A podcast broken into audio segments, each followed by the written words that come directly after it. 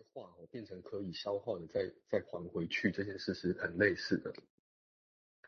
好，那我就继续继续讨，继续继续说哈，呃，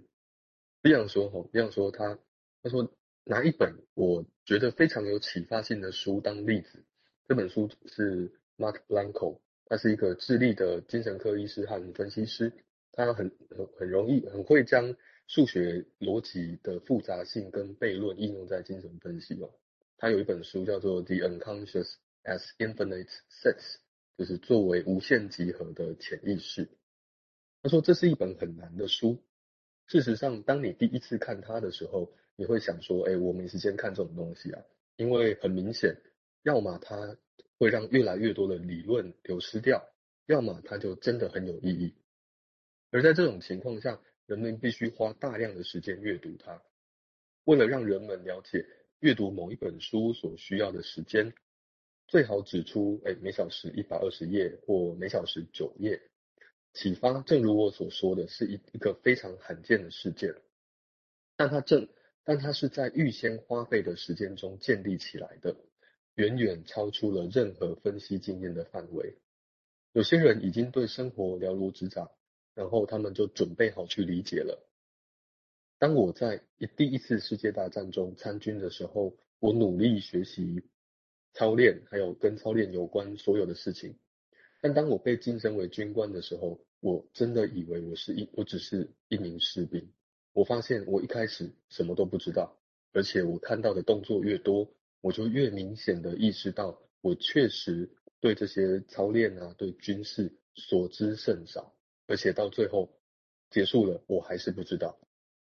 我很幸运，没有因为完全的无知而被杀掉。呃，这里有些想联想哦，就是呃，读书在这边被 Beyond 类比于做治疗，但是我我我想象的是在书本中找重点，或者说读到哪里会有诶很精彩的地方，这件事哦，去想象其实是比较轻松的，就像读完的书的人，他们现在脸书很多人在在会会有什么精华嘛，然后要告诉你说哪里有重点，哪里很很精彩，你看这样就够了，可是。在分析里面呢，就像是你到哪里都是未知一样，在这个休止符在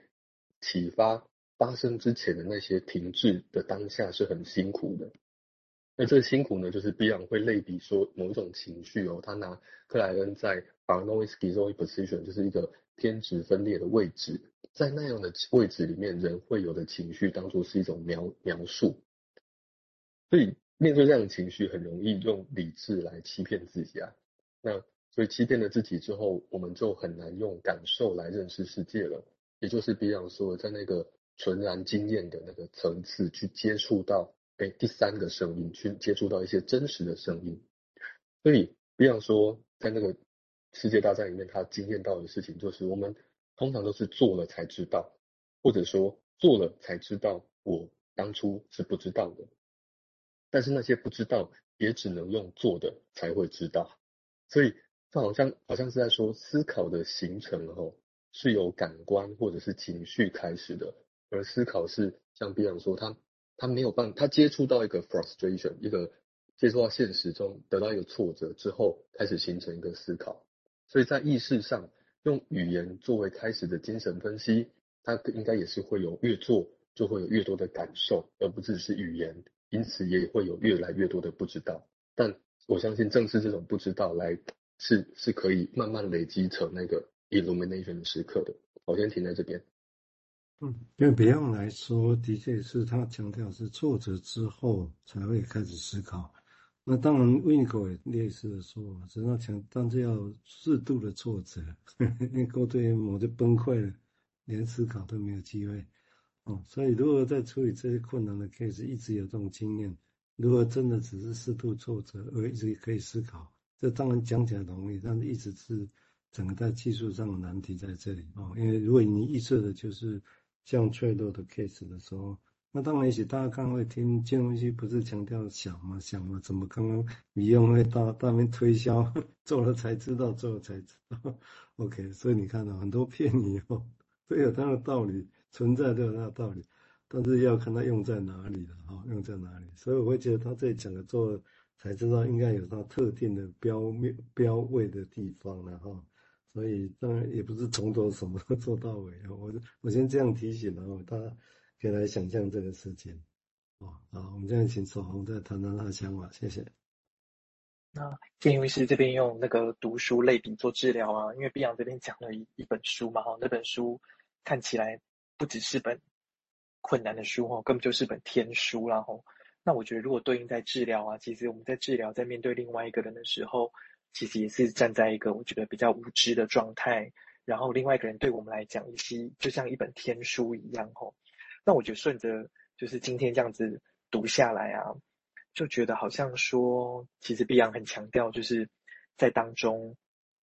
嗯，我们要以就是用一种以去经验的方式，而且保持沉默或保持他所说的那种负向能力来等待，等待那个可能三五年之后才会出现的两三次的那种 illumination 的状态吼。但我觉得在治疗过程当中，就像他在战场一样哦，虽然不知道哦，但是希望不要因为无知而被杀死。这样，好，以上。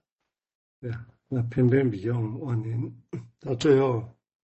像这也一样，那一直还是强调无知。那你也可以从你想象，他他意思也可以翻译成他从以前开始做临床工作做到现在，差不多快死了哦。那这个词只因为身体的问题老化，但是现在还是无知。呵呵，反正他不会只是谦虚的，他其实其实是让我们知道这一点，包括刚刚前面提到了哦，所谓的。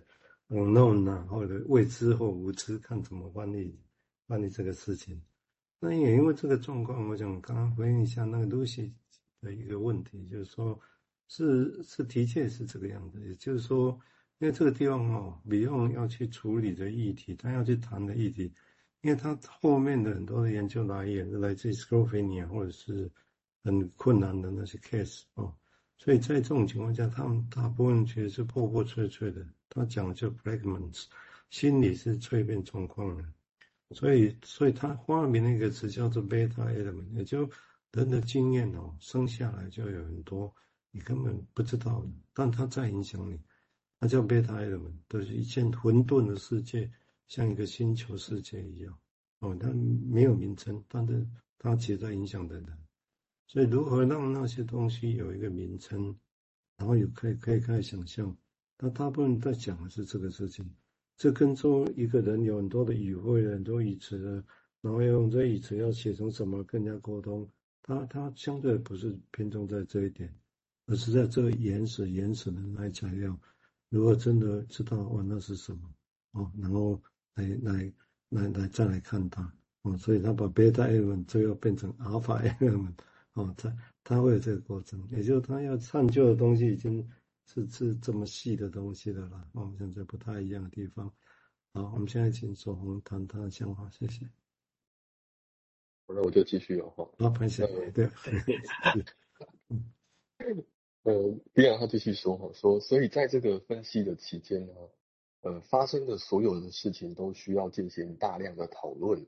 而这比一周这三。这比这三天讨论的内容还要多得很多。他他提到说，其实就是一种，哎，我希望每一次跟你交谈的时候都再补充多一点，